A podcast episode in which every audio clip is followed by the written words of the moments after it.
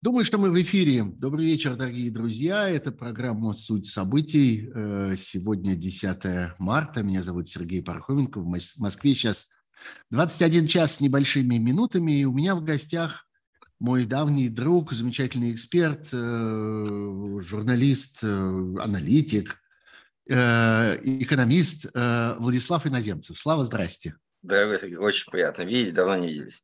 Да, действительно давно не виделись, и я думаю, что очень многие из наших слушателей с вами не очень-то и виделись, потому что я так посмотрел, вы стали довольно экономно расходовать свои силы в YouTube. Я помню, что вы в свое время даже сделали специальное заявление, что вы как-то не хотите сильно распыляться, а хотите так э, выбирать точечно. Я вижу, что вы в канале у Ходорковского бываете регулярно. Да. И, пожалуй, это самое частое ваше, так сказать, место, где вы гостите. Пожалуй, да. В, в остальном, да, появляетесь очень время от времени, так что я очень рад, очень вам благодарен, что вы выбрали именно мой канал. Скажу еще, что сейчас, конечно, самое время поставить лайк нам с Владиславом Иноземцевым. Можно это сделать авансом, не понравится, потом отключите, но надеюсь, что это не произойдет. А, неплохо было бы подписаться на мой канал, это очень поможет для его распространения. Ну и если вам хочется помочь донейтами, сделайте это, пожалуйста. У меня над головой висит специальный плакатик с, со ссылкой на э, систему донейтов, которая предназначена для тех, кто за пределами России. А если вы внутри России, заходите в описание внизу и посмотрите, там есть, там есть ссылки для вас. Вот. Собственно, вот и все э, технические э, подробности, которые я хотел сказать. И Хочу еще обратить ваше внимание, дорогие слушатели, что у нас работает э, чат, и поскольку нас тут двое, то у меня, наконец, будет немножко времени в этот чат поглядывать и вытаскивать отсюда, э, вытаскивать отсюда ваши вопросы, если они будут содержательными, и мне покажется, что Славе было бы интересно на них э, ответить. Ну и последнее, что скажу, что да, вот я после большого перерыва возобновляю эти а, парные стримы вдвоем с кем-нибудь в прямом эфире. А, это не значит, что теперь всегда по пятницам будет у меня какой-нибудь гость. Иногда будет в, по особым случаям, и когда удастся заманить кого-нибудь такого же прекрасного, как Слава. А если вдруг э, еще кто-нибудь добавится, то, может быть, в понедельник выйдем с таким же стримом, как это я делал Год тому назад, когда начиналась война, тогда в таком жестком режиме это все происходило. И вот я, собственно, хочу вернуться к э, этим э, событиям годовой давности. Я совершенно не подгадывал, Слава, угу. но я сегодня, готовясь к этому эфиру, наткнулся на ваше интервью «Новой газете» 10 марта 22 года, ровно год назад. Год Случайно назад. получилось, честное слово. Не, э, специально не рассчитывал на это. И э, в этом стриме, э, в этом э, интервью, оно так, так сказать, жирно заглавлено, ровно, э, ровно этой фразой, но я нашел, собственно, полную фразу внутри mm-hmm. текста. Фраза такая.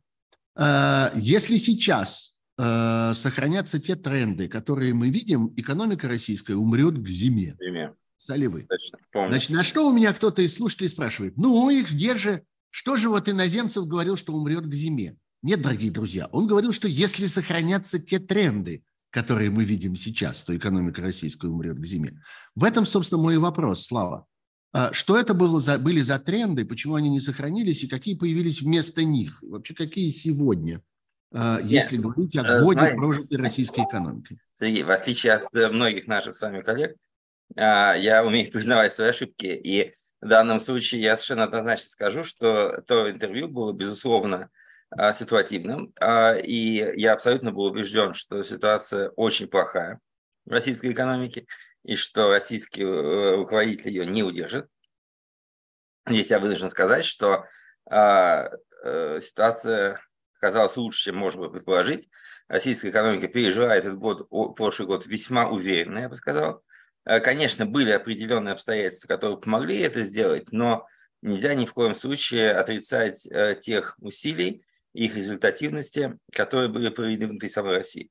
Можно рассказывать про внешние факторы благоприятные, высокие цены на энергоносители, а, неудачная политика европейских санкций первой половины года и так далее. Но в любом случае, мне кажется, что основная часть а, того результата, который был получен, а, она была так сказать, сделано внутри Российской Федерации. Безусловно, политика Центрального банка, Минфина, стабилизация курса, достаточно разумной, особенно, по крайней мере, на первую половину года бюджетная политика и так далее. То есть а, мы недооценили масштабы и возможности российской экономики противостоять кризису. Они больше, чем могли казаться. И сейчас я крайне осторожно отношусь ко всякого рода апокалиптическим прогнозам, которые многие коллеги продолжают делать. Я думаю, что до а, лета 2024 года никаких серьезных угроз экономики нет.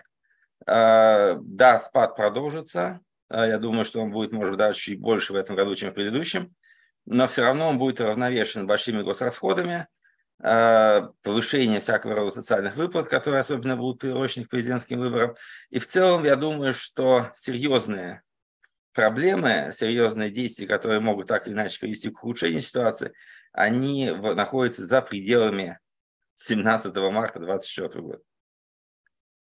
Тем не менее, произошло одно событие, которое, э, наоборот, пожалуй, восприятие его и анализ его э, как-то сдвигались в другую сторону. Вот вы говорите, что вы двигались, так сказать, от предположения о том, что сейчас все рухнет и развалится, к пониманию того, что на самом деле российская экономика стоит гораздо крепче, чем вам казалось. А есть э, обратная тенденция. Это то, что касается замерзания Европы. Все-таки мы с вами прожили несколько месяцев в ожидании того, что вот сейчас случится катастрофа там, в Европе, сейчас Европа замерзнет, сейчас произойдет жесточайший кризис, и сейчас все это двинется назад, общественное мнение, поддержка э, этой самой антипутинской коалиции, поддержка Украины и так далее, потому что испугаются избиратели, вслед за ними испугаются политики, вслед за ними испугаются президенты, канцлеры и прочие премьер-министры. Сегодня мы можем констатировать, что этого не случилось. Зима позади, зима кончилась, ничего не замерзло. А, давайте обозреем с вами отдельно вот эту часть, так сказать, э, экономической действительности, то, что касается российских энергоносителей, экспорта, э, присутствия на европейском рынке и так далее. Какие итоги этого года? Ну, смотрите, вот здесь как раз э, формулировка «мы» не очень верна, потому что у меня было в прошлом несколько текстов интервью, где я говорил о том, что это полный бред. А, и а, я ошибся в оценке перспектив российской экономики, но я никогда не говорил о том, что а, э, проблемы в России вызовут хоть какие-либо серьезные последствия в Европе или в Америке. Я, у меня даже была большая колонка, большая статья на ресурсе Republic, которую я называл, послед... где я описывал возможные последствия краха российской экономики или ее, так сказать, вычленения из мировой экономики. Она называлась «Затопление без воронки». То есть то, что это может утонуть, но никто не заметит этого обстоятельства. И вот э, то, что Европу невозможно заморозить, у меня было глубокое убеждение, но всегда мною так сказать, неоднократно декларировалось. Дело в том, что есть возможности и сэкономить топливо, как это было сделано. А, соответственно, санкции были введены достаточно поздно, в первую очередь для того, чтобы в течение летних осенних месяцев закупить необходимое количество резервов, ресурсов. А, были подключены другие возможные источники. Плюс к этому, даже если бы зима была более суровой, то, в принципе, можно было бы восстановить часть тяжелой промышленности, которая тоже достаточно большое количество энергоресурсов потребляет, и отправить ее на потребление для э, непосредственно для жителей, для, для коммунальных услуг и так далее. То есть идея о том, что Европа могла замерзнуть, это была идея ограниченная, по-моему, кремлевскими стенами и их рупорами пропагандистскими. Больше я, честно говоря, ну и, естественно, их сторонниками в самой Европе. Ну Больше ну, да. я нигде подобного этого не встречал. Вот, поэтому здесь э, никаких особых иллюзий у меня не было. Было понятно, что будут... Понимаете, смотрите, какая проблема. Дело в том, что это можно было бы обсуждать серьезно, если бы, э, сказать, речь шла ну, я не знаю, скажем так, там, о какой-нибудь э, стране третьего мира, да, но так как и в Соединенных Штатах, и в Европе мы имеем возможность фактически неограниченной эмиссии, да, неограниченного увеличения госдолга, э, то, по сути, э, любому европейскому правительству было выгоднее и политически удобнее увеличить долг и проспонсировать даже более дорогое потребление энергоресурсов, чем, так сказать, этого не делать. И это было сделано, мы видели цифры. Конечно, во многих странах граждане понесли серьезные потери. Да? Мы знаем, что и в, особенно в Восточной и Центральной Европе, где э, нет такой культуры поддержки потребителей, как, допустим, в Германии или во Франции, э, естественно, счета за электричество, за коммуналку там в Прибалтике очень резко выросли, это абсолютно правильно. А, и в Польше тоже очень большие были э, так сказать, неудобства, скажем прямо, да, и дополнительные издержки для людей. Это, это верно, никому не стало лучше. от российской энергетической политики. Но для того, чтобы это изменило политический курс европейских лидеров, конечно, это было совершенно недостаточно, и сделать это было невозможно. Взрыв э, трубопровода э, «Северный поток-2», которого никто не мог предвидеть, и никто да. не прогнозировал в начале марта. Э, что-нибудь изменил в этой картине? Что-нибудь добавил, ужесточил? Что вообще с этим произошло? Или можно было и не взрывать? Ну, можно было, э, на самом деле, никто не знает, кто это сделал. Поначалу даже у меня было ощущение, что это сделали наши сами. Э, вероятнее всего, что это не так. Но в любом случае, сам этот взрыв, он случился на неком тренде, который уверенно указывал на э, сведение экспорта российского газа практически до нуля. То есть, по сути... Смысле, дела... и, и так указывал, со взрывом или без взрыва? Да, мы помним прекрасно, что были санкции Канады, было невозврат определенных э, насосов по перекачке газа. «Газпром» приурочил к этому одно, потом второе, потом третье сокращение. То есть реально шла такая очень жестокая война на истощение, кто первый сдастся. И на этом фоне прозвучали взрывы, которые сделали дальнейшее перетягивание каната бессмысленным. То есть, э, учитывая, что, допустим, в последние дни по газопроводу, который идет через Украину, «Газпром» загружает практически максимальные пропускные возможности, вот. Э, наверняка это означает, что «Газпром» поставлял бы в Европу газ, э, потому что для него потеря этого рынка, она очень критична. Это основной рынок «Газпрома», туда уходило 77% газа, включая Турцию, э, в, до кризисные годы. Поэтому в данном случае я абсолютно убежден, что газпромовцы продолжали бы продажи, если бы это не случилось, да, на тех или иных условиях с тем иным торгом. Тем более, что Европа никогда не вводила санкции против газа, что вообще удивительно, честно говоря. Да? Но э, так получилось, и европейцы приняли еще более жесткие меры для того, чтобы освободиться от импорта российского газа. Я думаю, что в перспективе, конечно, вот тот уровень, который обеспечивается украинским транзитом, он и останется тем, на что Европа будет и дальше претендовать с точки зрения поставок из России. То есть поставки из России по-прежнему будут идти через Украину, что бы ни произошло дальше. Продолжается война, ужесточается война. Ну, слушайте, война. уже год угодно. идет война, и ни одна бомба не упала у газопровода, ни одна ракета там не пролетела.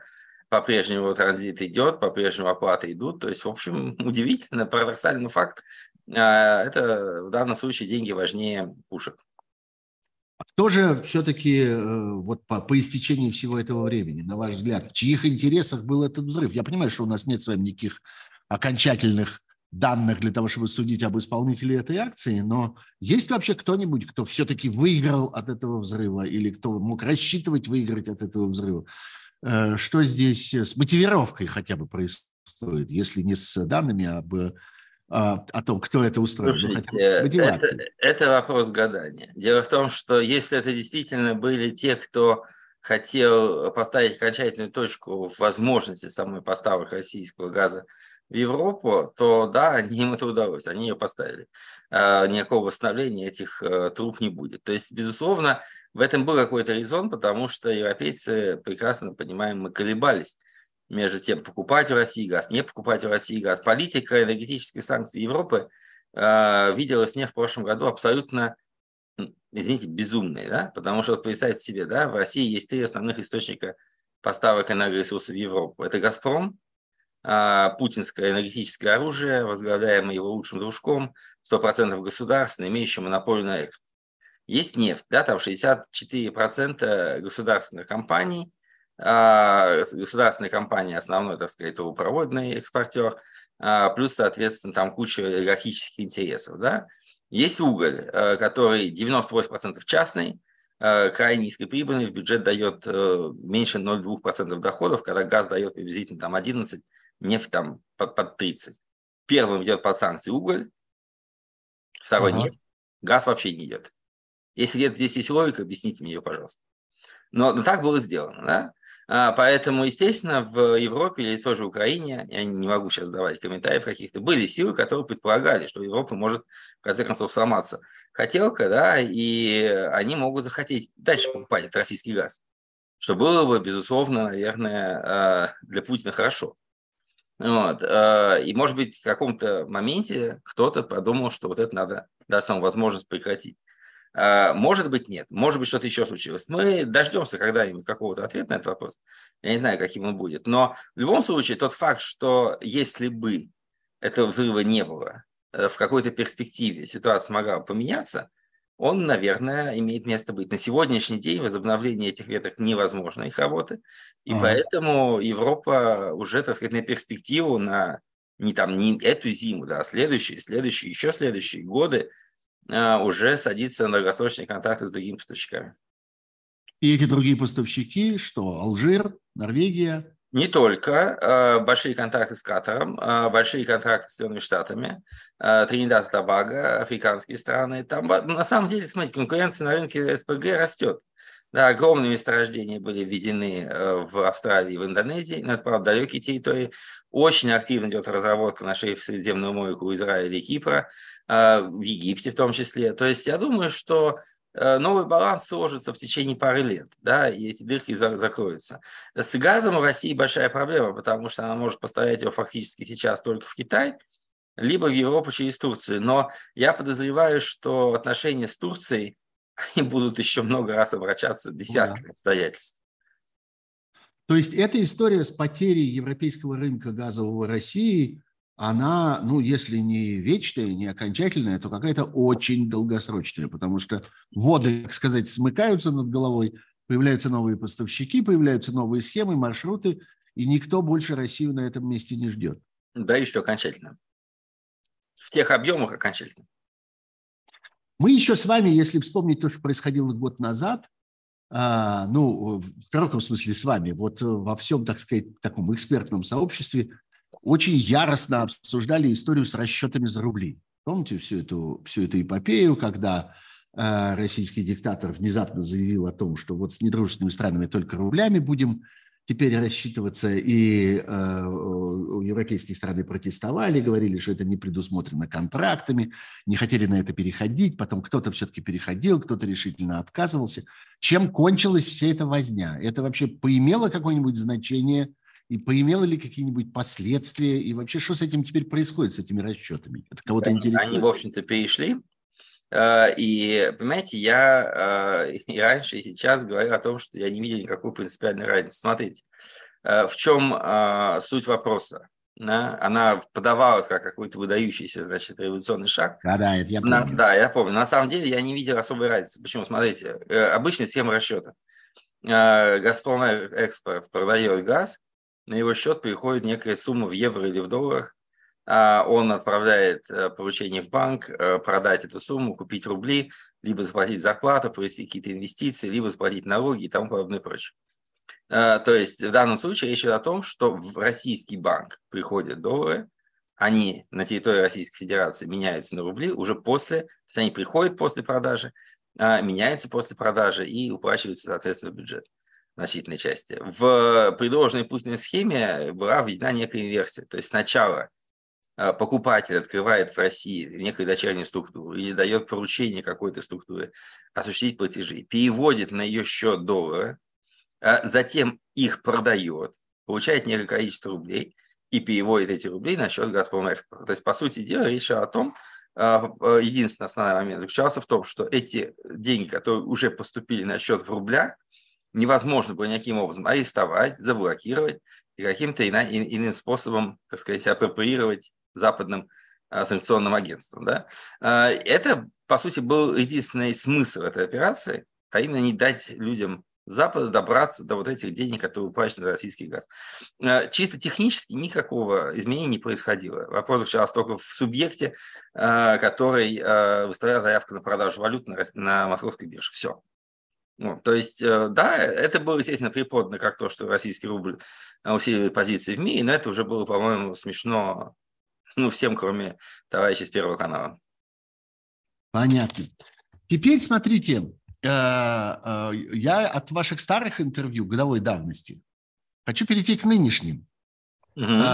Мы слышим разговоры, и вы подключились к этим разговорам, о том, что кончается Фонд национального благосостояния. Я слышал, что Владимир Милов несколько дней тому назад сказал о том, что если так, вот придется к концу года все сожрать, в этом фонде, вы не столь радикальны, вы сказали два года. И я видел да. ваше интервью недавно, да, да, да. помню в точности где, где вы э, сказали, что если так пойдет дело, то э, через два года э, беспокоиться, а ну на Ходорковском канале вот я посмотрел, что ФНБ, ФНБ протянет максимум два года и как-то можно будет уже не беспокоиться о его судьбе. Там у вас спросили, а вот что же будет через некоторое время с ним? Ничего не будет, более-менее вы ответили, никакого фонда не будет. Расскажите про это чуть подробнее. Казалось, что подушка очень большая. Казалось, что у Путина, так сказать, надолго хватает вот этих запасов этого подкожного жира. Ну, знаете, это никогда не казалось. У меня э, еще до, задолго до войны, э, я бы сказал, еще в те времена, когда я писал колонки в РБК, выходило несколько статей там на тему наших резервов. А, и они сводились, в общем-то, если отбросить шелуху, к тому, что эти резервы по сравнению с масштабом российской экономики и российского государства мизерны. Потому что если, допустим, мы возьмем а, и посмотрим на резервы, допустим, Национального фонда Катара или Пенсионного фонда Норвегии, суверенного, да, то мы увидим, что если брать в Катаре только э, nationals, да, то есть граждан, граждан Катара, а не всех мигрантов, которые там приехали, э, э, то э, окажется, что приблизительная сумма средств в инвестиционном фонде Катара в пропорции к населению составляет около 900 тысяч долларов на человека. В случае с Норвегией речь идет приблизительно о 320 тысячах евро на каждого норвежца. В случае с Россией мы имели в лучшем случае 1300 долларов на одного россиянина. Показатель Там 900 тысяч, а здесь одна да. тысяча. То есть о том, что этот фонд большой, его можно долго тратить, это, конечно, только можно было а, делать такой вывод, просто исходя из рассказов кремлевских аналитиков и просто глядя на то, что цифра там с очень большими нулями, и реально не делить ее на число наших сограждан. А, поэтому, что касается этого фонда, на сегодняшний день а, он состоит из двух частей. С одной стороны, это деньги, которые были вложены в проекты на территории Российской Федерации, разные инвестиционные, РЖД, а, крупные мегапроекты, инфраструктуру и так далее. Эти средства инвестированы с фантастической доходностью, потому что, чтобы наши, так сказать, э, зрители и слушатели поняли, фонд формально, официально составляет 11 триллионов рублей. А, соответственно, за прошлый год Минфин отчитался о его использовании, которое принесло доход операционный на 57 миллионов. То есть, в принципе, это 3 миллионных процента. А, не извините, нет. Э, Грандиозный одна, результат. Одна, грандиозно. Одна 30-тысячная процента за год. Выдающийся результат. При ставке Центрального банка, по-моему, сейчас 7,5%. А, соответственно, а, вот так мы используем эти деньги, которые инвестированы в России. А, оставшиеся средства, они находятся в очень странной сейчас композиции. То есть формально считают, что это ликвидная часть фонда. В этой ликвидной части фонда на момент начала войны были доллары, евро, Э, долларов не было, извините, он был закончен, э, эпопея с долларов конца 2021 года, а, были евро, фунты, а, юани и золото. А, что сейчас происходит с этим фондом, сказать крайне сложно, потому что на российское золото операция с ними наложена эмбарго, европейские санкции. А, соответственно, фунты и евро могли просто исчезнуть в замороженных резервах ЦБ, остаться только на бумаге. Юани действительно существуют, видимо, в природе. Соответственно, скорее всего, когда э, Минфин отсчитывается о продажах из этого фонда э, евро и фунтов, то фактически он продает воздух, а ЦБ рисует ему э, в виде платежки э, рубли, и, соответственно, он тратит их на сбалансирование бюджета. То есть это чистая эмиссия. В случае продажи юань, действительно, юани продаются, рубли поступают, э, тратятся на покрытие дефицита бюджета. Э, средств, которые называются таким образом ликвидными, в целом где-то порядка 7 триллионов. Э, я думаю, что бюджетный дефицит этого года будет больше 7 или около 7 триллионов. То есть, э, естественно, Путин со времен, когда он создал резервный фонд, то есть когда ему создал великий демократ Василий Леонидович Кудрин, а, творец этой системы, которая позволяет режиму держаться на плаву, а, то с этого времени Путин страшно болезненно относится к вопросу уничтожения и истрачивания резервов. Поэтому я абсолютно убежден в том, что Владимир Милов не прав, потому что в этом году фонд не кончится. Может быть, я даже не прав, что он кончится в следующем году, то есть Путин никогда не дойдет до нуля в нем. А, у него будет какая-то задача, хотя бы небольшая, но я так полагаю, что в этом году из фонда будет потрачено не меньше 2,5 триллионов рублей на закрытие бюджетной дыры. Остальная часть будет привлечена на внутреннем рынке или на печатный ЦБ. То есть по существу это превратилось в такое как бы моральное оправдание эмиссии. Это превратилось Отчасти. в... Отчасти. Ага. Это превратилось в некоторый, так сказать, источник для, для, для, для объяснения, скажем так, не столько для покрытия, сколько для объяснения эмиссионных операций. Вы очень хорошо сказали, в какой-то мере, да, именно так. А что с бюджетом э, и с бюджетным дефицитом? Э, вот два последних месяца, как я понимаю, дали какой-то неожиданный результат. Олег Ицхоки очень любит про это поговорить. Э, что вы про это думаете? Я думаю, что не все так страшно. Э, значит, смотрите, э, бюджетный, бюджетный процесс очень сильно поменялся в последнее время, потому что, судя, ну, как мы видим, что идет война, мы видим, что затраты на нее огромны, хотя они неофициальные, никто их не объявляет. Э, но они действительно очень велики. И э, затраты второго года э, не могут быть меньше затрат первого, скорее всего, они будут существенно выше по двум причинам. Во-первых, мы видим значительное увеличение количества, так сказать, живого материала, который бросается в эту топку, который надо кормить, поить и как-то оплачивать.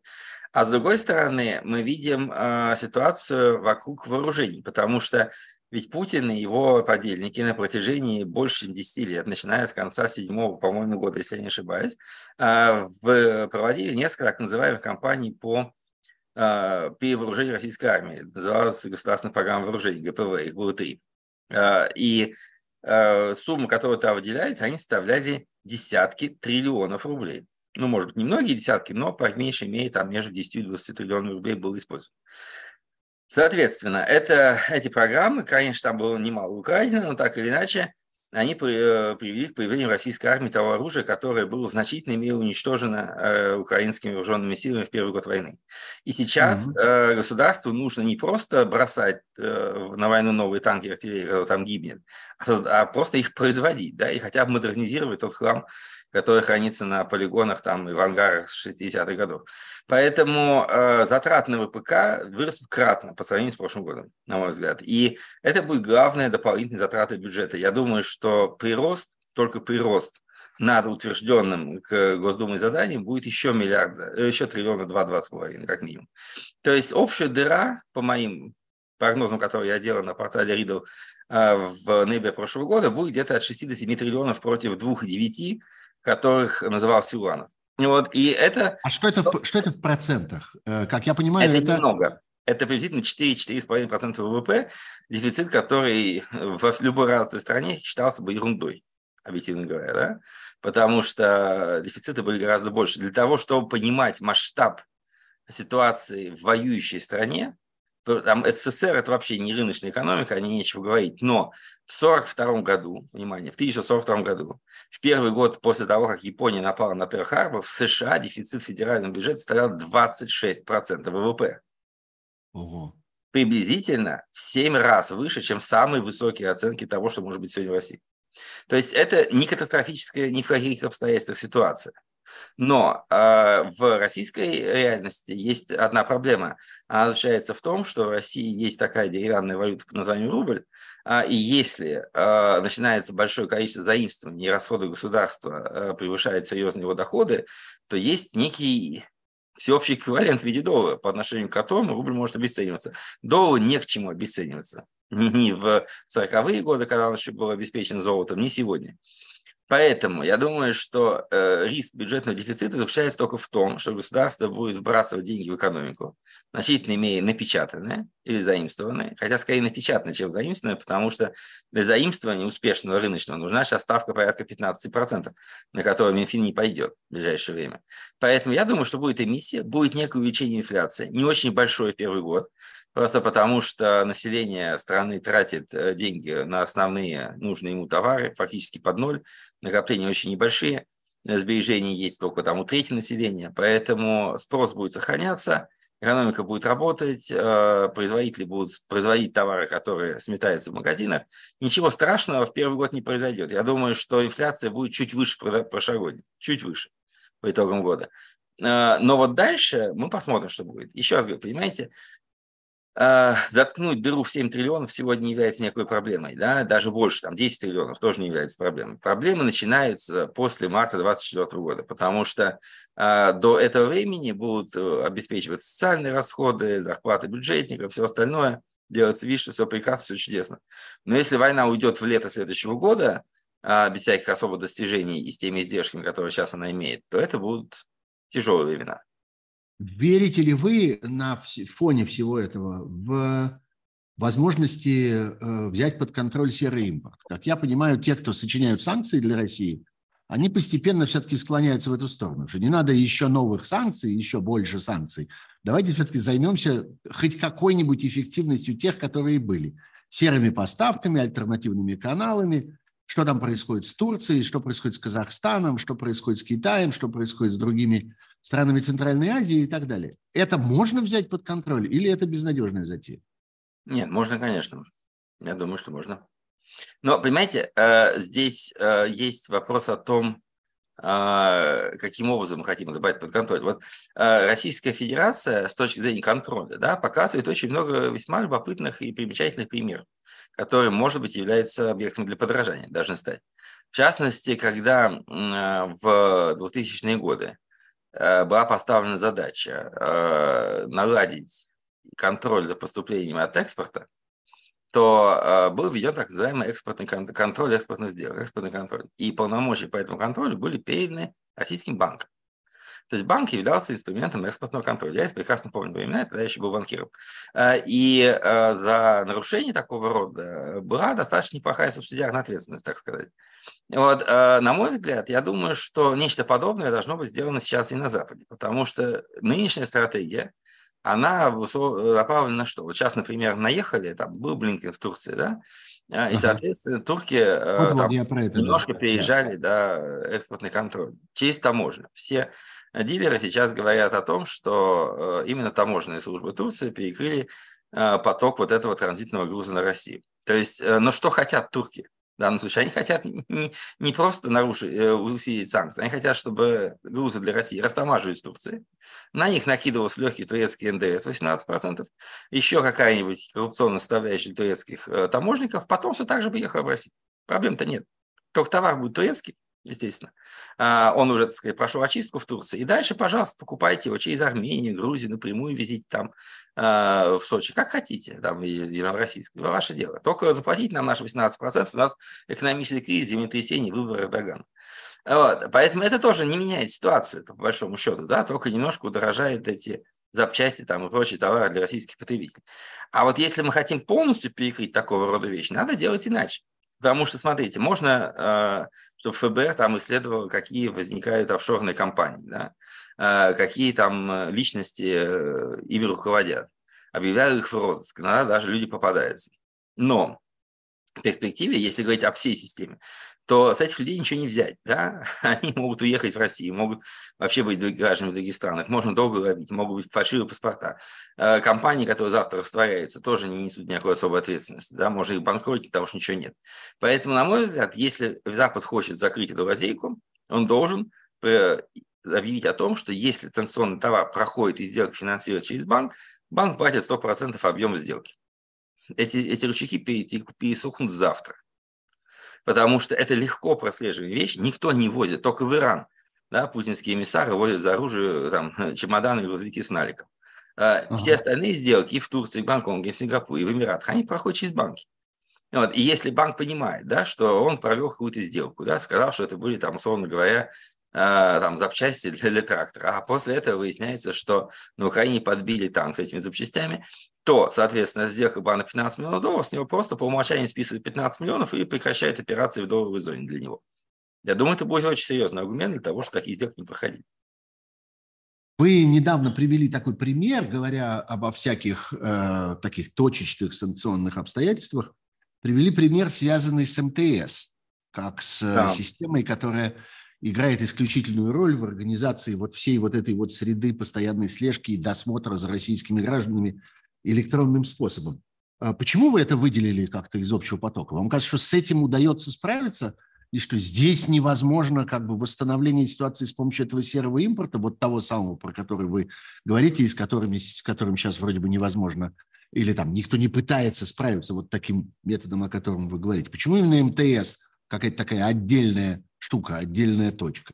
Понимаете, мне здесь в данном случае я просто э, отразил тот тренд, который задали американцы, которые ввели эти санкции, и весьма примечательного свойства. Да? МТС пока не под санкциями. Под санкции попал МТС-банк, который попытался ага. вообще просто, знаете, как это, заняться ну, таким чистейшим шулерством, который невозможно даже было предположить, видимо, просто в департаменте финансов США просто немножко офигели, когда при наличии таких санкций российский банк просто создает дочку стопроцентно и через нее отмывает все, что только можно в Эмиратах. Где-то на Ближнем Востоке, а, в Эмиратах. Ну, да, да. и это, ну, это просто, смотрите, вот настолько феноменально, да, там Сбербанк, например, за последние три года там распродал и закрыл все свои дочки. Более того, как раз позавчера был случай, несколько дней назад, когда Соединенные Штаты сняли санкции, с казахстанского банка, который был раньше дочкой Сбера, а казахи выкупили его, э, ребрендировали, и вот теперь это нормальный чистый банк. И когда это все происходит на этом фоне, МТС банк идет совершенно противоположным путем, то, естественно, для э, Запада это был определенный шок. Э, я думаю, что это сигнал, потому что смотрите, что происходит. Это вообще рынок не столько банковских услуг, не столько шпионажа, это рынок эм, сотовой связи, это рынок мобильного интернета, который в России на сегодняшний день полностью зависит, полностью зависит от западных технологий и решений, а, и который а, является 100% пиратским, и при этом даже не просто 100% пиратским, но дело в том, что в России а, российские компании, которые предоставляют целый ряд сервисов на западном оборудовании, на западных технологиях, на западном софте, они делают это в разы дороже, чем сделали бы это западные компании легально а российский предоставляет это нелегально. То есть я подозреваю, что э, санкции против МТС банка э, и против параллельно против огромного количества компаний, которые были задействованы в этом шпионском гнезде в МТС, и плюс к тому против поставки в Россию оборудования в области цифровой связи, э, смартфонов, компьютеров и так далее, вот все эти санкции, они являются одним большим сигналом тому, что э, может, может случиться а, серьезный удар по российским вот этим хай-текам а, в области а, передачи информации. Потому что, опять-таки, повторю, разрушить российский интернет, несмотря на все рассказы о том, что он отсоединен, автономен и прочее, является очень несложной задачей. Да, я знаю, что э, есть целый ряд э, компаний, которые э, таких стартап-компаний, всяких высокотехнологичных высокотехнологичных э, стартапов, которые э, просто работают над тем, что можно будет противопоставить Чемурнету, как они. Это уже стало таким всемирно признанным uh-huh. образом термином, а, что вот наступает Чемурнет, то есть интернет отрезанный полностью от мира, замкнутый внутри России, и каким образом, тем не менее, можно попытаться сохранить оборот информации, сохранить какую-то связность, сохранить э, источники для того, чтобы люди могли видеть какие-то медиа там, и так далее, и так далее.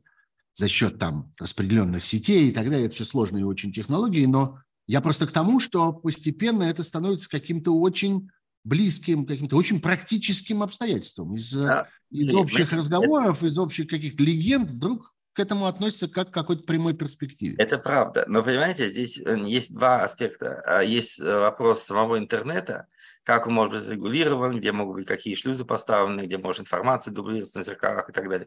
А есть вопрос к технической основе.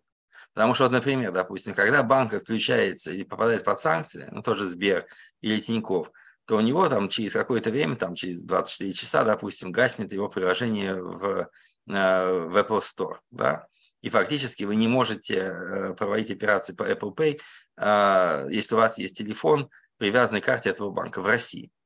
Знаете, ага. ну, это приложение на вашем Apple телефоне. Но Apple телефон сам может погаснуть, потому что его локация всегда определена. И Apple одной кнопкой может включить все телефоны, находящиеся в Российской Федерации и на оккупированных территориях. Почему это не сделано, для меня большой вопрос.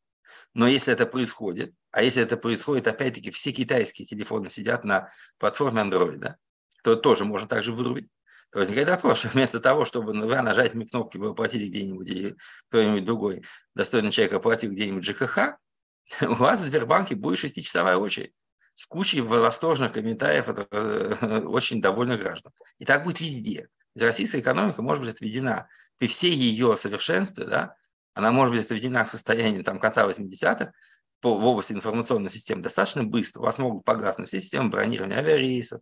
Куча-куча всего может исчезнуть. Именно из-за железа. Ну, может быть, э, просто люди, от, от которых зависит такое решение, взвешивают, так сказать, разные последствия. Конечно, Возможно. одно последствие – это выстроить всех в шестичасовую очередь в Сбербанк для, для оплаты ЖКХ. А другое последствие – это раз и навсегда лишить всех этих людей доступа к какой бы то ни было информации, оставить их в руках государственной пропаганды, э, которая, которая Но... мне кажется, будет счастлива остаться без без конкурента? Ну, вы знаете, это вопрос, конечно, интересный, потому что э, ценность этой информации, она э, вызывает большие вопросы, честно говоря, потому что, понимаете, вот э, ну, если сравнить, допустим, то, что сейчас происходит в России с ситуацией э, начала 20 века и ленинской там искры, а потом газеты «Правда», то у меня складывается впечатление, что распространение информации там, о большевистском подполье, какой-то другой деятельности – тогдашних, так сказать, оппозиционеров, она вела действительно к серьезной мобилизации населения, и газета была э, не только источником, ну, как, как писал Владимир Ильич, не только коллективным информатором, а как коллективным пропагандистом, ну, да, ну, да. организатором. Ну, и организатором. И организатором, да. Э, мне кажется, что в нынешней ситуации, я пытаюсь об этом говорить уже много лет, а, информация является, против, имеет, несет противоположный заряд. То есть, э, когда интернет был новым, абсолютно мобилизующим явлением, допустим, времена арабской весны, тогда люди воспринимали его именно как сигнал для организации протеста. Но когда речь идет о том, что протеста как такового нету, то э, интернет, соцсети, блоги и прочее становятся, в свою очередь, на мой взгляд, воплощением э, субститута. Ну да, они заменяют собой этот процесс. Именно так. И в отношении я абсолютно убежден в том, что государству не нужно э, ломать это э, сложившийся фонд. Да? Когда информация используется, все эти ресурсы используются для того, чтобы там Волков мочит Венедиктова и наоборот. Ну, я думаю, в Кремле довольны. Они очень хотят, чтобы эта информация была больше а, и распространялась она как можно шире. Я бы с вами вечно разговаривал бы про экономику, но видите, мы все время с вами как-то выезжаем выезжаем на какие-то политические сюжеты, и если говорить о протестах, то, конечно, невозможно не вспомнить про то, что происходит в Грузии последние дни. Вы следите как-то за этим? Да, конечно. Вам это интересно? Очень любопытно. Как вы, как вы, чем вы это объясняете? То, что государство э, вот в таком э, странном э, в такой странной системе существующее с этим вынесенным, так сказать, диктатором, Э, который существует вне страны, который дергает за все ниточки, на содержании у которого находится и парламент, и президент, и правительство, и все на свете, э, в этом государстве, тем не менее, жива остается какая-то гражданская жизнь и возможность реагировать на это. Ведь шутки шутками, но они такие действительно, во всяком случае, временно, во всяком случае, на какой-то э, там шаг отступили, я имею в виду и парламент, и правительство, и диктаторы Иванишвили отступили с этой идеей принятия закона об иностранных агентах. Возможно, они вернутся к этому, но сейчас они это сделали. Они сняли с обсуждения эти два законопроекта под давлением протестов. Как это работает, по-вашему, и почему это работает там, а не работает э, нигде больше?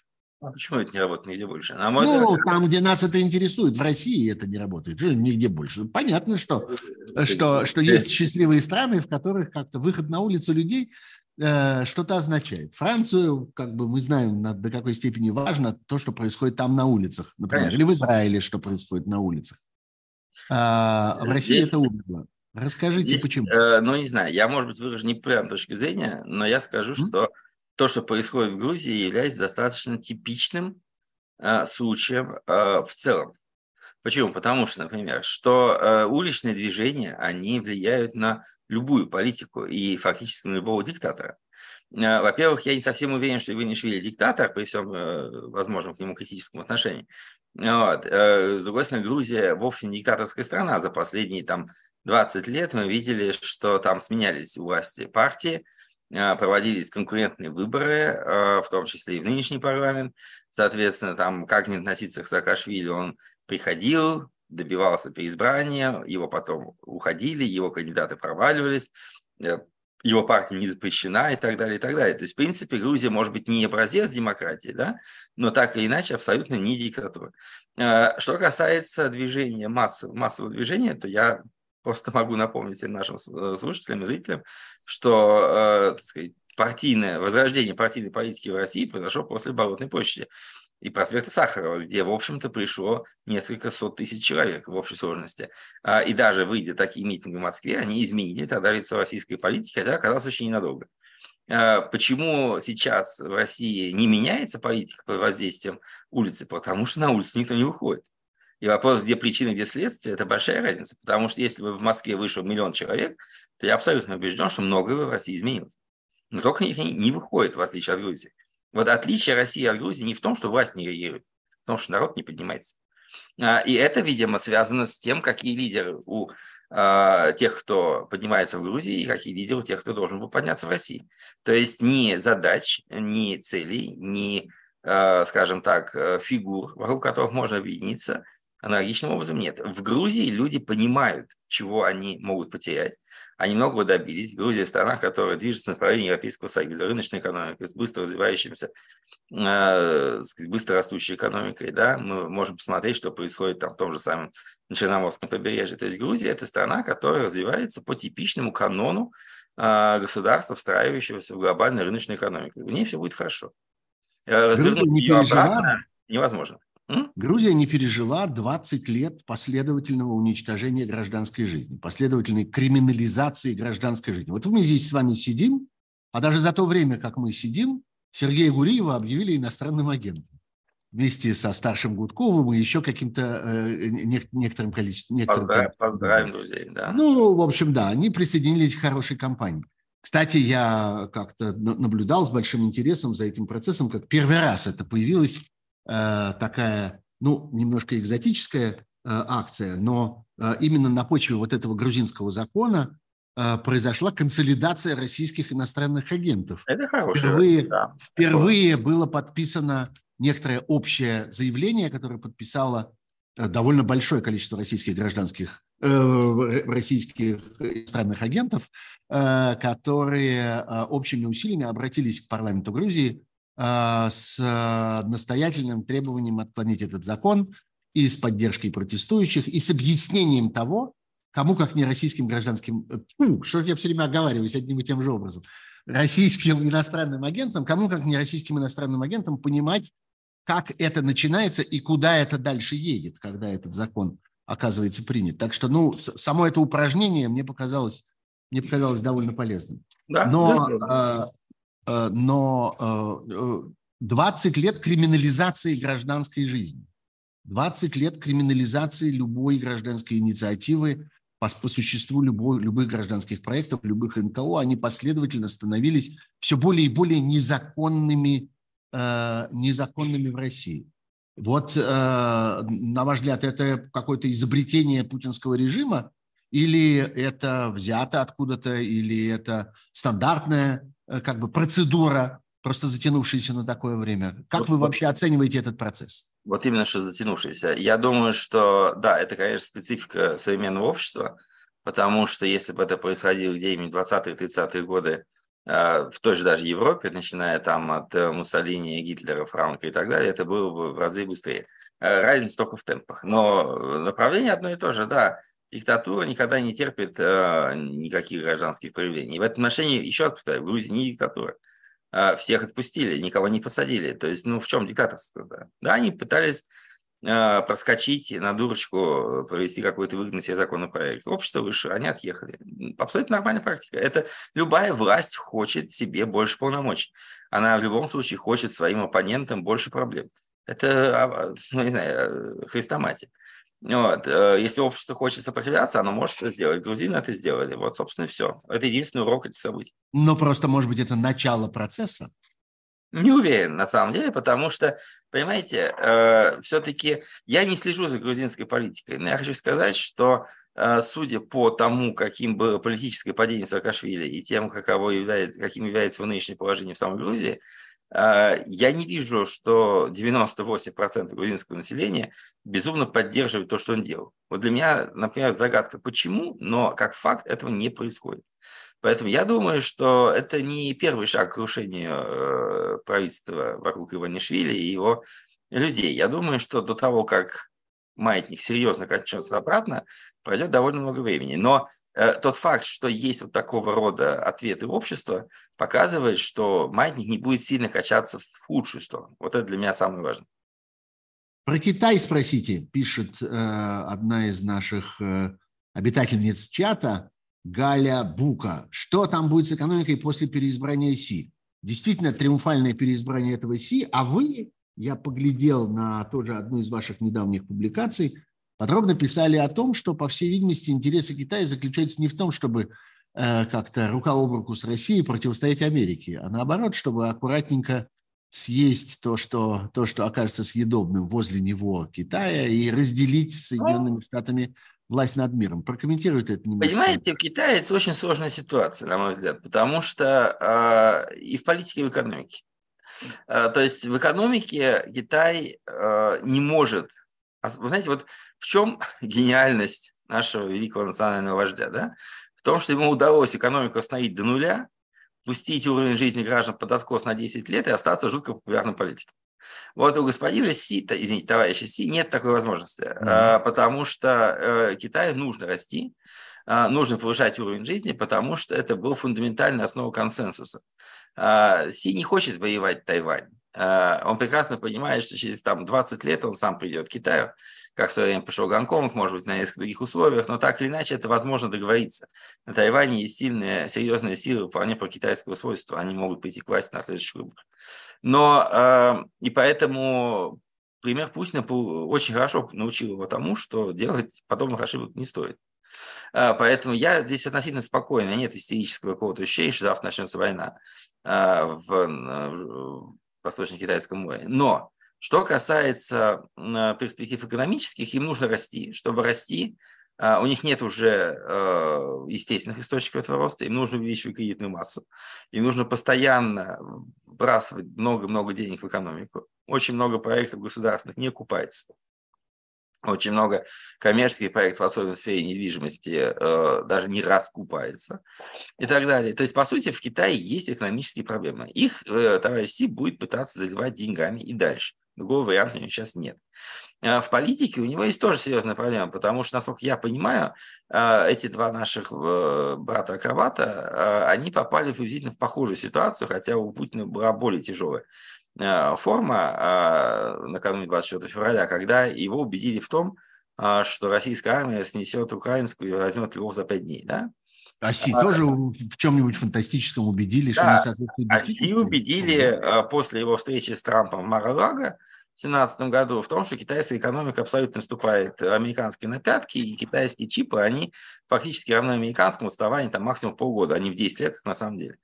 Вот. И тогда, соответственно, он полез в бутылку и начал очень жестко общаться с американцами, после чего вместо того, чтобы согласиться на небольшое повышение пошлин, которое предлагал Трамп вполне дружески, чтобы Трампа не шпыняли в Америке, он полез в бутылку и началась взаимная торговая война, которая, собственно, привела Китаю к огромному убытку, гигантским убыткам.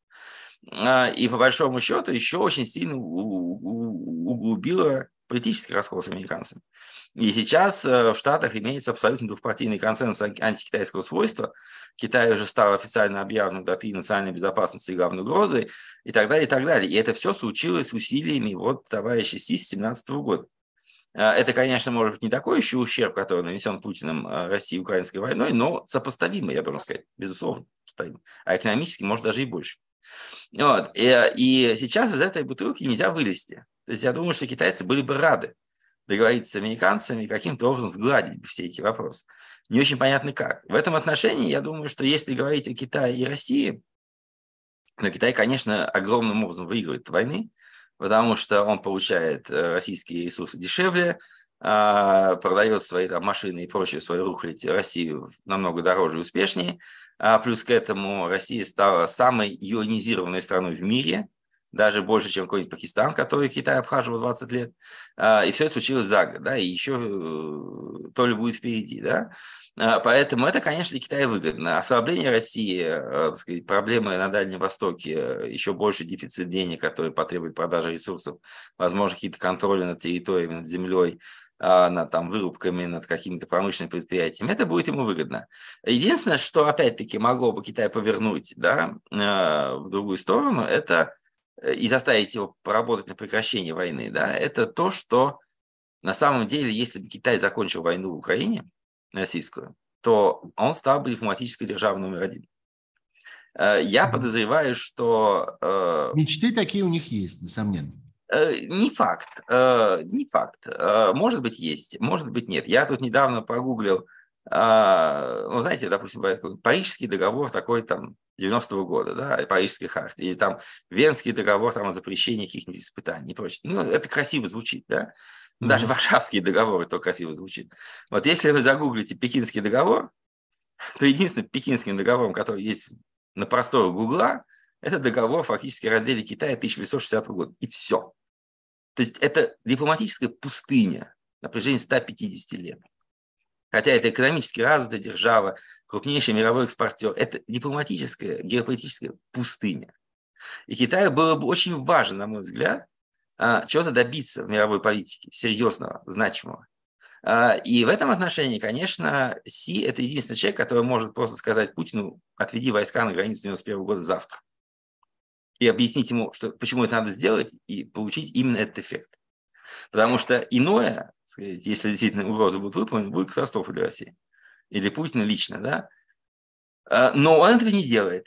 А, почему? Другой вопрос. А, опять-таки, это очень сложная система, в которой, чтобы сделать это, нужно быть уверенным, то, что вы получите на Западе определенные, соответственно, последствия. Да? То есть Киссинджер, которому как раз будет когда там, в мае, да, в конце сто лет, он же в свое время сделал великую вещь, когда он приблизил Китай и Америку, отдалив их от Советского Союза и воспользовавшись конфликтом между Китаем и СССР. А последние 20, там 10 лет вся американская педагогическая бомонд трещала без устали о том, что нужно не допустить сползания России и Китая. Ну, идея, идея была идиотская, но об этом говорили абсолютно все, от господина Макфова там и, и дальше по списку до конца. Вот. А, этого, естественно, не получилось и не могло получиться, но теперь возникает вопрос, они сделали еще раз обратно Киссинджер. То же самое, что он сделал 50 лет назад. То есть не, не пригласить ли опять Китай подвинуться ближе к Западу, если он сумеет, так сказать, поставить Россию на место. Сегодня это очень актуально. Более актуально, чем в 1972 году. Ну, в этом, во всем, в этом во всем может работать знаменитая тактика, знаете, такого сначала немножечко придушить, потом немножечко отпустить. И как бы Китай не... И китайские руководители не принялись за нее. Потому что если они попытаются сейчас предоставить России немножко оружия, то за то, чтобы они прекратили предоставлять России немножко оружия, я думаю, что им удастся добиться очень многого для того, чтобы они, так сказать, отпустили, отъехали обратно. Им достаточно только продемонстрировать этот потенциал. Я боюсь, что вы совершенно, я боюсь, что вы совершенно не правы. Если они попытаются поставить России немножко оружия, им придет просто кирдык. А, как это... этот кирдык будет выглядеть и как, ре... как он будет фактически реализован? Слушайте, э, отключите китайские банки от свифта и долларовой зоны, а, закройте импорт э, чипов, все, это 10% падения за год. Вы Он считаете, будет что... жестоко. Нет, Вы считаете, что есть силы в мире, которые готовы вот таким образом, такими жесткими мерами воздействовать на Китай, для того, чтобы его оттеснить от всей этой российско-украинской, так сказать, от э, российско-украинского театра военных действий? Вовсе нет. А также их э, собственные интересы там и всякое такое. Нет, знаете, знаете, вопрос не в этом. Вопрос в том, э, что китайская роль на российско-украинском театре военных действий не интересует ровным счетом никого. Вот, а, и я про это, да. Кто же будет, им, кто же будет их от свифта но отключить? Интересует повод. Понимаете? На самом деле, там, вторжение на Тайвань или поставка оружия России – это достойный повод для того, чтобы на Китай очень сильно наехать. Э, через э, сколько, 6 месяцев в Америке будет полным ходом идти президентская кампания. Да? И, э, и первым делом, одним из первых дел, которые сделали республиканцы, придя в Конгресс, они создали комиссию по стратегическому сдерживанию КНР на, на уровне Рада представителей и Сената. Знаете, тема сказать, прижимание к ногтю Китая – это тема абсолютного национального консенсуса в Америке. И, условно говоря, для того, чтобы вот э, дать сигнал, выставить там спортивным пистолетом «ату его», нужно что-то, да, Поэтому Китай не будет поставить оружие в России. Вот, э, потому что это крайне чревато. Вы поставите оружие Путину на 500 миллионов долларов, вы потеряете рынок на сотню миллиардов. Это близко не соответствует никаким китайским интересам. Этого не будет. Да? Иран может поставить все, что угодно. Да? Там, в конце концов, единственное, что может ему грозить, это прилет там, десятка израильских ракет по э, заводу, который строит э, эти дроны.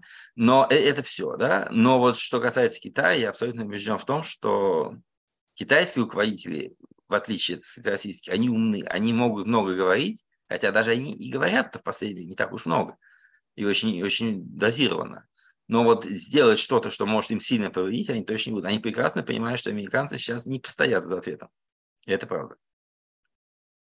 Знаете, я поставил э, невольный эксперимент в этом нашем разговоре. Э, мне реально было интересно все, что мы обсуждали до сих пор. Мне реально было интересно поговорить с иноземцем именно, именно про экономику, потому что не так много людей умеют так про нее разговаривать.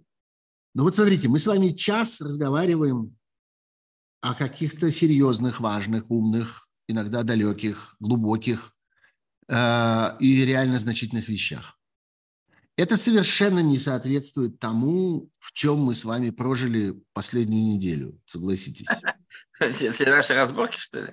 Да, э, я хотел бы понять, э, знаете, я не хочу сейчас погружаться в конкретные обстоятельства этого, кто на кого набежал, кто кому отомстил, кто кого в ответ ударил и так далее, и так далее. Мне, откровенно говоря, кажется, что то, что происходит вот в последние дни, происходит, имеет под собой какую-то какую-то важную причину, потому что вот что-то такое да, именно. Э, созрело, наполнилось и, и, и прорвалось. И наступил какой-то новый этап. И нужно было как-то встряхнуть это все. Не знаю, кому нужно, это невозможно сделать искусственно, это, в общем, во многом цепь, цепь обстоятельств. Но я вижу разные э, общие оценки этого. Я вижу одних людей, не хочу сейчас называть никаких имен, одних людей, которые говорят, ну вот конец сложившегося консенсуса. Вот э, как-то целый год прожили в каком-то уже, так сказать, устоявшемся, утрясшемся Э, мире этом военном, как-то даже начали привыкать к нему, как-то в нем немножко угрелись, каждый занимается своим делом. Одни разговаривают в Ютьюбе, другие обсуждают какие-то проблемы в Европарламенте, третьи выступают экспертами, четвертые, значит, объясняют, что никуда не надо было уезжать, а надо было существовать э, и продолжать, так сказать, э, всякие прекраснодушные речи внутри. Одни оценивают это так, другие Кого же я это видел? У Латыны, кажется, я это видел, который говорит, а это, это и есть политическая борьба.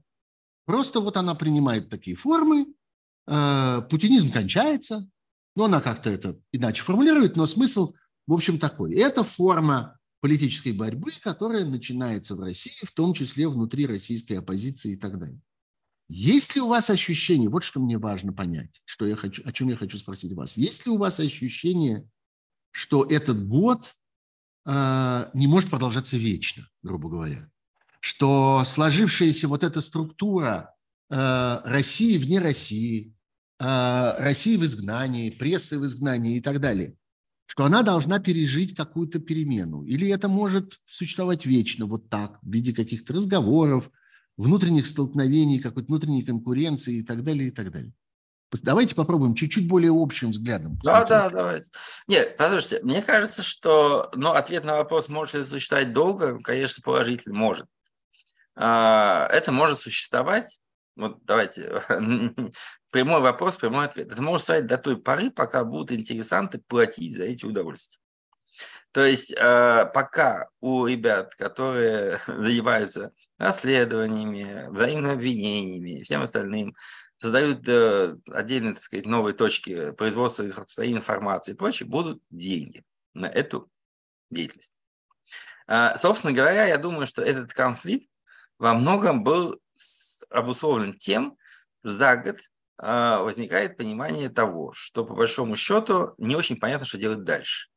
Можно, как, знаете, вот как в холостую поделить информацию, обсуждать, там, выбрасывать новые расследования, обличать друг друга и так далее. И что? Вот я ровно про это. Вот я про вот это ощущение «и что», которое постепенно созрело очень сильно, очень ярко, мне кажется, во всей этой среде. Ну, вам виднее. Я на самом деле э, вот в личном общении бываю очень редко да, с э, людьми такого рода, и мне сложно сказать, насколько оно созрело. Но мне казалось, что наша э, вот эта тусовка э, интеллектуальная, либеральная, очень достойная. Я в данном случае никого абсолютно не виню во всех этих историях. Я не говорю, что кто-то плохой, кто-то хороший. Да? Я опять-таки говорю, что да, допустим, там, если говорить про Венедиктова, брал ли он деньги у московской мэрии? Ну, конечно, брал. Плохо это хорошо, но это его выбор. Ну, почему в данном случае мы должны его, так сказать, в этом обвинять? Писал ли э, Волков в поддержку Авина и Фридмана? И я писал. И, и да, хорошо. Почему? Это наша позиция. Я против санкций против олигархов. Я за санкции против военных преступников. Вот про это сейчас чуть подробнее. Ну, до этого дойдем, да. Но да. так или иначе вопрос заключается в следующем, что э, вся э, российская интеллектуальная тусовка, вынесенная за пределы Российской Федерации, на мой взгляд, не имеет на события Российской Федерации никакого влияния. И это влияние будет сокращаться. Э, со временем, потому что она будет все дальше отрываться, люди в России будут жить своими проблемами, э, и возможность совершить революцию из вне России в России оценится как в 0% и 0 в периоде.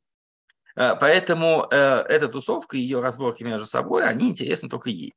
И то, что сейчас случилось, в общем-то, показывает то, что это не политическая борьба за лидерство в оппозиции. Оппозиции не существует. Есть некое сообщество диссидентов. И если относиться к ним как к таковому, то это сняло бы очень много проблем. Ты не любишь Путина, я не люблю Путина, Венедиктов не любит Путина, и Волков не любит Путина. Поэтому мы должны быть вместе, потому что мы не любим Путина. Не любим мы друг друга, это наши личные отношения. Они должны отражаться, может быть, там в разговоре за кружкой пива, максимум. Потому что от того, что кто-то из нас обольет грязью другого, тот, кто облил, не станет национальным лидером, потому что нет того, чем можно лидерствовать. Ну, нет объекта. Вот, вот это важнейшая вещь. Нет центра, вот э, я для себя это сформулировал таким образом. Нет центра, э, так сказать, концентрации этой ответственности. Нет центра... Его не может быть. Грубо говоря, вот нет Тихановской. Сергей, смотрите, а, оппозиция. А... Да нет, причем Тихановская? Это ровно та же самая история. Э, оппозиция представляет собой да, лояльная позиция, лояльная его величество позиция. То есть это значит, что есть политическая сила, которая может влиять на позицию в стране. Вот грузинская оппозиция, да, она сидит в парламенте, она имеет представительство в разного рода региональных политич... Э, э, представительных органах, она э, имеет там позиции каких-то мэров и так далее, она имеет толпу, которая может прийти к зданию на проспекте Руставели и выступить, и выступить против определенного закона, который меньшинство не может провалить в парламент. Удержать в парламенте. Конечно. Удержать в парламенте. Вот оппозиция. Да? Тогда за эту оппозицию есть смысл бороться. И если внутри грузинской оппозиции происходят разборки между отдельными лидерами, которые хочет возглавить оппозицию и повести ее дальше, это понятный процесс. В России нет такой оппозиции, которая есть в Грузии, в Польше, во Франции, где угодно еще. Поэтому разборки между людьми, которые хотят возглавить то, чего не существует, на мой взгляд, иррациональны. Ну, кто-то должен оказаться в центре, кто-то должен оказаться Зачем? в центре Почему? притяжения. Слушайте, Без этого друзья, понимаете, что можно сказать, допустим, да, про э, возникновение эпохи большого, э, извините, большой террор, другая нас, да, э, политики террора э, в конце 90-х годов. Э, вся война с террором показала, что централизованная структура в виде Соединенных Штатов Америки, их самой сильной армии, не может победить распыленные силы Аль-Каиды и исламского государства. Зачем, друзья, вам консолидировать, можете объяснить? В эпоху сетей вы воюете за лидерство. Какой идиот может это вообще, так сказать, приветствовать? Вот кто? Вы хотите создать... Вы в мануфактурное время живете? У вас должен быть директор мануфактуры. Ну, прекрасно. Тогда у вас будет мануфактура, которая будет воевать э, с современным интернет-сообществом. Кто проиграет, можно сказать сразу. Зачем искать единого лидерства и жесткой структуры в обществе, которое его отторгает каждый день? Потому что этого хотят э, контрагенты, потому что это не существует в замкнутом пространстве само для себя. А контрагенты? Э, ВКонтакте, ВКонтакте только с, так сказать, собственной внутренней средой. Любое, любой внешний контактер, любой внешний партнер, любая внешняя сила, без которой, без взаимоотношений, с которыми невозможна никакая политика, а, спрашивает, а, это, а, кто, кто у вас тут с мандатом? А, а кто, кто у вас? А, а кто, кто, кто угодно. Европейский Союз, э, не знаю, э, э, Соединенные Штаты, Китай, Израиль, кто угодно. Люди, которые э, хотят видеть в российской оппозиции какую-то содержательную силу. Им нужно ну, как бы у, у любой двери должна быть ручка, за которую можно взяться.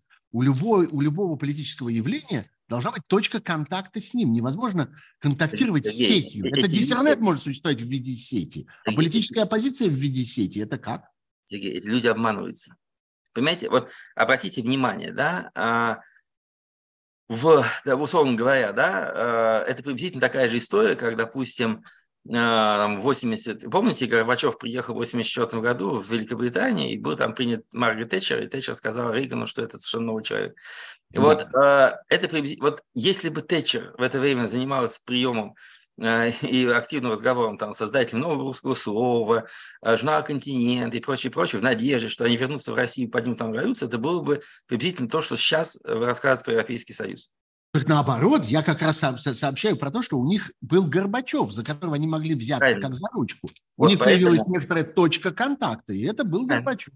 Поэтому у Европейского Союза, если он хочет изменить Россию, точкой контакта должны быть представители российской элиты, которые потенциально э, не являются сторонниками Путина. Они изменят Россию. Не Навальный будет следующим президентом. Им будет Мишустин, Собянин и кто-то еще. Новый Горбачев не придет из зоны. Мы видели уже по Сахарову такие последствия. Но не, не придумывайте того, что никогда не будет. Вот пусть эти люди очнутся. Вот мой самый добрый совет Европейскому Союзу. Послушайте, но Мишустин э, и прочие Собянин и все остальные замечательным образом участвуют в том, что происходит. Не существует в России никакого человека, которого хотя бы близко, хотя бы приблизительно с огромной натяжкой можно было бы объявить непричастным к, э, к войне. Ну вот тихонько сидит Мишустин. Ну и что? Он что, не участвует? Что? Еще как Первым, первым человеком, который возглавил послевоенную Германию и был до этого в сопротивлении, был Вилли Брандт в 70-м году. А за это, до этого 25 лет и руководили люди, которые были причастны. Есть вопрос? А, ну, они были причастны, но они не руководили Рейхом. Они руководили. А Мишустин руководит Рейхом. Возможно. Нет, я, не говорю, руководит Рейхом. я не говорю просто конкретно про их людей. Но так или иначе, на мой взгляд, э, хорошо. Это может быть не Мишустин, это может быть не Собянин. Это может быть, я не знаю, там какой-нибудь э, из э, крупных российских региональных руководителей, предпринимателей. Я не знаю, кто это будет. Я не пытаюсь кого-то сказать. Я не хочу ничего плохого Сергею Семеновичу, который после этого вдруг наедет ФСБ, который скажет, что, может, оппозиция российская что-то знает. Ага, не, не, стали на него рассчитывать? Не дай, не дай бог, да. Э, дай бог ему здоровья. Я просто о другом. Я о том, что, смотрите, э, я не, вот я общаюсь с многими товарищами, своими друзьями в России. Я абсолютно не вижу в них никаких глубоких симпатий к людям, которые уехали. Ну, блин, это правда. Они могут не быть фанатами военной да. операции. Но э, я не понимаю, каким образом люди, которые там 5-10 лет провели за границей, э, приедут после каких-то изменений в Россию и начнут говорить, что мы хотим вами управлять. Я бы никогда лично не сказал бы от своего имени ни одного подобного слова. Потому что это во всех отношениях неэтично и, в общем-то, непорядочно. Э, мне кажется, что внутри России вызрет своя, другая волна она будет возглавлена и э, управляема теми, кто понимает личные, серьезные выгоды от возрождения отношений с Западом. Я абсолютно не убежден, что она будет супердемократичной. Горбачев пришел к свободным выборам через несколько лет. Да? Э, но так или иначе определенное движение к миру с Украиной, к взаимодействию с Европой будет происходить. Знаете, мне кажется, что самое важное заключается в том, чтобы посылать постоянные сигналы российской элите. Ребят, среди вас, я об этом писал еще в марте месяце прошлого года в журнале «Интернациональная политика Германии». Когда я говорю, ребят, самое важное, что нужно сделать сейчас европейцам, нужно создать международный суд по Украине, нужно объявить список тех, кого вы подозреваете в военных преступлениях, и потребовать их в перспективе выдачи, как это было сделано в случае с Милошевичем и компанией в Югославии. В этом случае будет четко ограничен список, там 300-400 человек, которые враги цивилизованного мира, которые военные преступники в ходе И этого... у которых нет никакого будущего. Никакого. А у всех остальных... Есть другой список людей, не входящих в этот Нет первый. другого списка. У есть все остальные. Есть будущее. Есть все остальные. Они и все остальные. И если эти все остальные хотят, чтобы у них было будущее за исключением концлагеря, в котором сейчас находится, они должны отправить эти в Гаагу. И это мотивация. А когда в концлагере помещаются все, то мотивация исчезает. Ребята, вы все здесь прокаженные. Поэтому, э, если вы хотите поменять режим, у вас должна быть одна политика. Если вы хотите быть в красивом, так сказать, облачении святой, как римский папа, и разговаривать с уехавшими активистами, у вас другая задача. Вы поймите для себя, уважаемые товарищи европейцы, вы хотите режим поменять или вы хотите красиво выглядеть? Все. Очень простой ответ. как замечу, что так мы, э, так сказать, э, проплываем мимо истории о том, зачем мы с вами подписали письмо. А, Нет, я подписал письмо. Я подписал да, я... письмо э, с просьбой внимательно отнестись. Я подчеркиваю это для тех, кто здесь задают в чате вопрос, зачем вы это сделали и что было в этом письме. Я говорю, в этом письме было сказано, необходимо внимательно отнестись к вопросу о продлении санкций против э, руководителей Альфа, э, Альфа-групп. Не снять эти санкции, не объявить их невиновными, а, отнес, а подумать об этом всерьез и подумать о последствиях того, что они продолжают там. Вот почему я подписал это письмо. Я, ну, наверное, был гораздо более, я был гораздо более радикальнее вас, потому что э, я, как бы я сказал, что я не против подписать это письмо, я отправил свою подпись господину Авину, э, не знает полного содержания этого письма и формулировок его. Мне они были не очень интересны. По одной простой причине. Потому что я не считаю этих людей э, архитекторами путинской войны против Украины. Вы сами сказали, что надо посмотреть, в чем они виновны. И как вот вы сейчас сказали формулировку, которая была очень интересна. Да? Там было слово «виновность». Да? Э, виновность их пока, да, как пишет Европейская комиссия, заключалась в том, что они вроде были близки к Путину, э, были, так сказать, там консультировались с ним по поводу своего бизнеса, а Авин был 24 февраля на совещании у Путина. Э, на совещании у Путина было много народа. Под санкциями сегодня находятся все. Понимаете? Представьте себе, да, допустим, что, знаете, даже российская власть, э, которая тоже любит, там, там, семья Байдена сейчас под санкциями, еще там кто-то. Но, по-моему, так сказать, там э, президиум Американской торгово-промышленной палаты, который, при которой Байден когда-то выступал, не является субъектом, объектом российских санкций. То есть э, я не понимаю, в чем состав преступления от того, что эти люди пришли к Путину. Да, вот Прохоров не пришел, и радостно плавать на своей яхте где-то вокруг восточно-западного побережья э, Латинской Америки. Очень рад за него. Но э, вот, вот в чем состав преступления прийти туда и послушать, что скажет Путин? Еще в чем?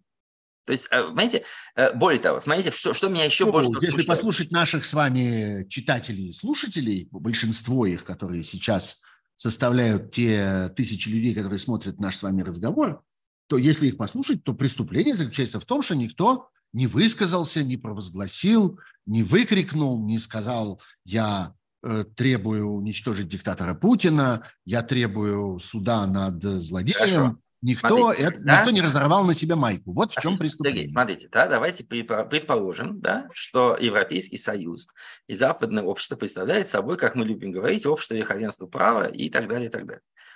Общее верховенство права предполагает, что не бывает закона, который не является публичным.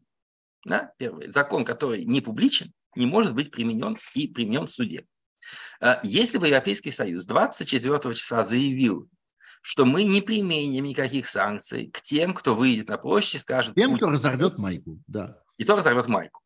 И если эти товарищи не вышли в течение недели и не разорвали, они пошли под санкции. А если бы они вышли и разорвали, они бы не пошли.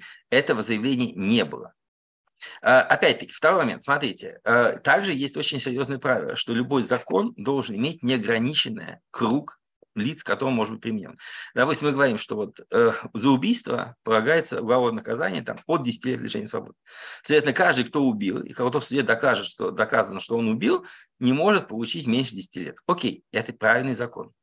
В данном случае это означает, что не может быть закона, что Петр Иванович Сергеев, тронув пальцем там, Ивана Ивановича Иванова, получает 8 лет. Это не закон. То есть закон должен быть общим. Санкции персональны.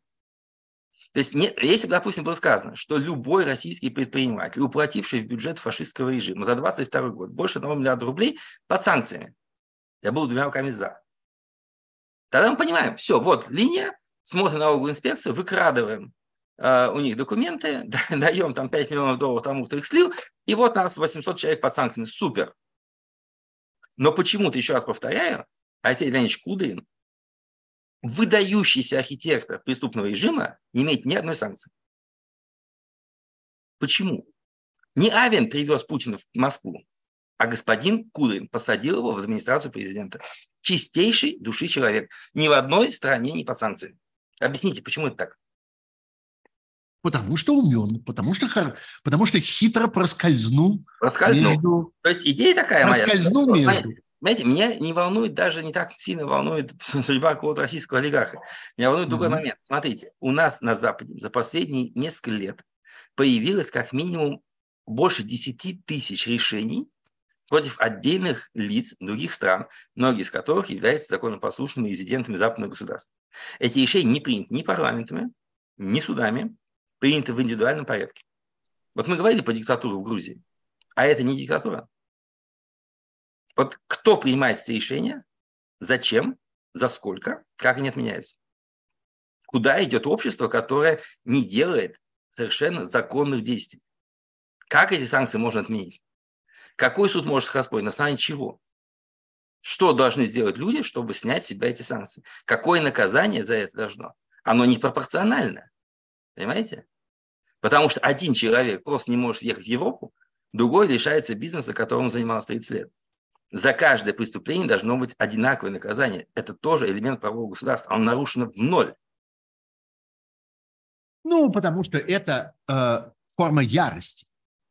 Это не форма перевоспитания. Если, это форма если бешенства. ты отсюда если ты злишься, отсюда значит, и такие прав. меры, которые мы с вами так любим, когда отключаются карточки тотально у всех, когда... Нет, извините, э, тотально у всех отличается, от- э, э, отключаются карточки, отличается тотально у всех.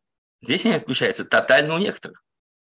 Тоталь... У меня нет ни одной претензии к отключению карточек. Если они у вас есть, они, э, вы можете их обосновывать. У меня их нет. Почему? Потому что в данном случае речь идет о следующем. Вы были стороной нормальным членом международного экономического сообщества. Вы нарушили правила поведения в этом сообществе.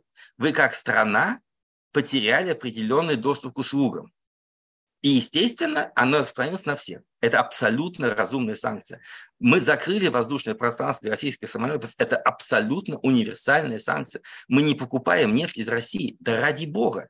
Это абсолютно правильный подход. Закон США о торговле с врагом 2017 года. Вот. Он, эти санкции списаны оттуда. Принятый Конгрессом закон. Они придуманы какими-то чиновниками из Минфина. По какой-нибудь э, э, наводке талантливого господина Волкова или еще кого-нибудь. Понимаете? Это разные вещи. Санкционная политика – это колоссальная эрозия западного правового порядка.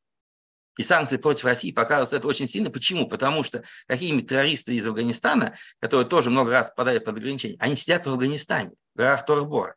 А эти люди 20 лет потратили на то, чтобы соответствовать европейским законам, с тем, чтобы платить налоги по европейским правилам, получать вид на жительство, а не прорываться, как арабы через э, Лампедузу. Они делали все правильно и получили по полной программе. Ребята, куда вы смотрите? Понятно. Понятна ваша позиция. И, э, ну, что касается э, прозрачности, публичности закона, закона о санкциях, я, пожалуй, совершенно здесь с вами согласен. Мне кажется, что это действительно ключ к появлению какой-то логики в всей этой деятельности.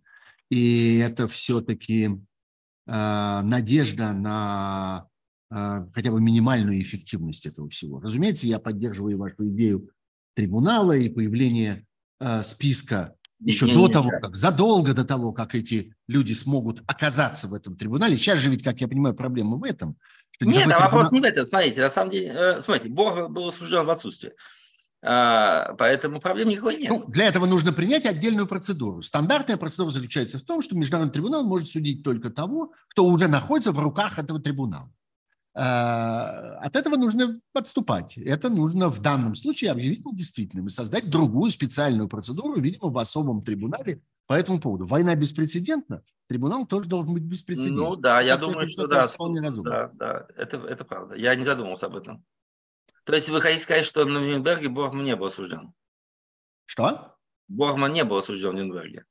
Ну, послушайте, Нюрнберг вообще э, хороший пример. Нюрнберг отдельно стоящая вещь. Никакого, никакого закона о Нюрнбергах, так, чтобы было много Нюрнбергов потом, много Нюрнбергов до того, и один, вот один Нюрнберг в этом длинном ряду, ничего этого не существует. Были, конечно, последующие там какие-то суды, но они были устроены совершенно, совершенно по-другому. Совершенно очевидно, что, ну, во всяком случае, так говорят нам юристы, что сегодняшняя система международных трибуналов заключается в том, что для того, чтобы э, судить какого-то лидера, нужно получить этого лидера. И в этом вся безнадежность этой сегодняшней системы, скажем, в отношении Путина или кого-то еще из лидеров России. Для этого нужно, чтобы они были выданы. Сергей, а это, не- понимаем, это что не они так. выданы не Э. Сергей, это неправда. Э, Вопрос не в том, что будут они выданы или нет. Смотрите, суть, суть вопроса заключается, на мой взгляд, совершенно ином. Дело в том, что чтобы получить лидера, да, в идеале, представим себе, что Россия стала выдавать своих граждан, изменила Конституцию и все такое прочее. Но чтобы его получить, его нужно предъявить ему обвинение, Да, конечно. доказательно, да, и включить его в список тех, кого мы хотим выдать. Это было сделано в Югославии. Вот я не настаиваю на том, чтобы там Путин или кто-то еще сидел за решеткой, там Суровикины и Шойгу. Пока сделайте первый шаг. Видите, да, я понял вас, абсолютно. Объявите в розыск военных преступников. Потому что объявить Путина под санкциями, как, знаете, Сурков был под санкциями, а потом на один день эти санкции отменялись, и он приезжал в Париж на нормандскую четверку. Блестяще. Вот это те же санкции, которые будут, если Путин скажет, что я хочу помириться и провести переговоры в Женеве, эти санкции исчезнут в один день. Ну, блин, ну так не делается. Так не делается. Согласен с вами. Спасибо. Давайте мы повесим здесь какой-то жирный вопросительный знак, Давайте. и я с вас попрошу попрошу обещание появиться когда-нибудь еще в моем эфире. Я буду, слушайте, По возможности я, не я, через год. Я всегда По возможности не через год. Мне кажется, что нам с вами есть что, есть что обсуждать. И я бы все-таки констатировал, что э, вот эта неделя какая-то особенно э, свирепая, я бы сказал, по э, спорам, обвинениям, атакам, противостояниям, ударам, которые были нанесены друг другу разными людьми. Эта неделя для меня все-таки обозначает какой-то какой рубеж. Мне кажется, что э, система, которая поразительным образом, оказывается, во время войны может сложиться система.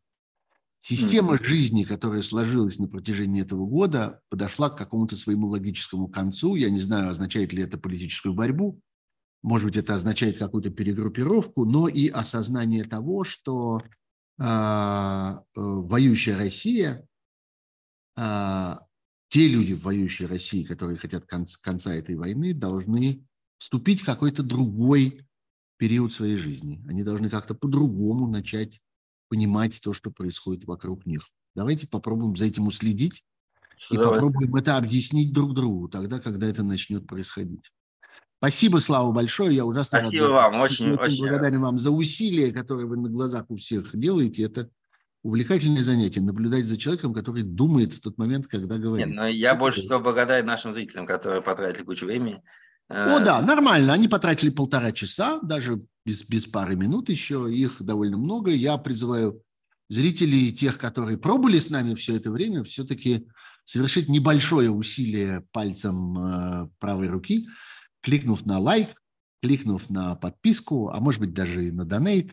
Э, и э, я надеюсь на новых гостей в этом эфире и надеюсь, что одним из них снова станет Владислав Иноземцев. Спасибо большое. Спасибо вам. Спасибо. Счастливо. Будьте здоровы. Пока.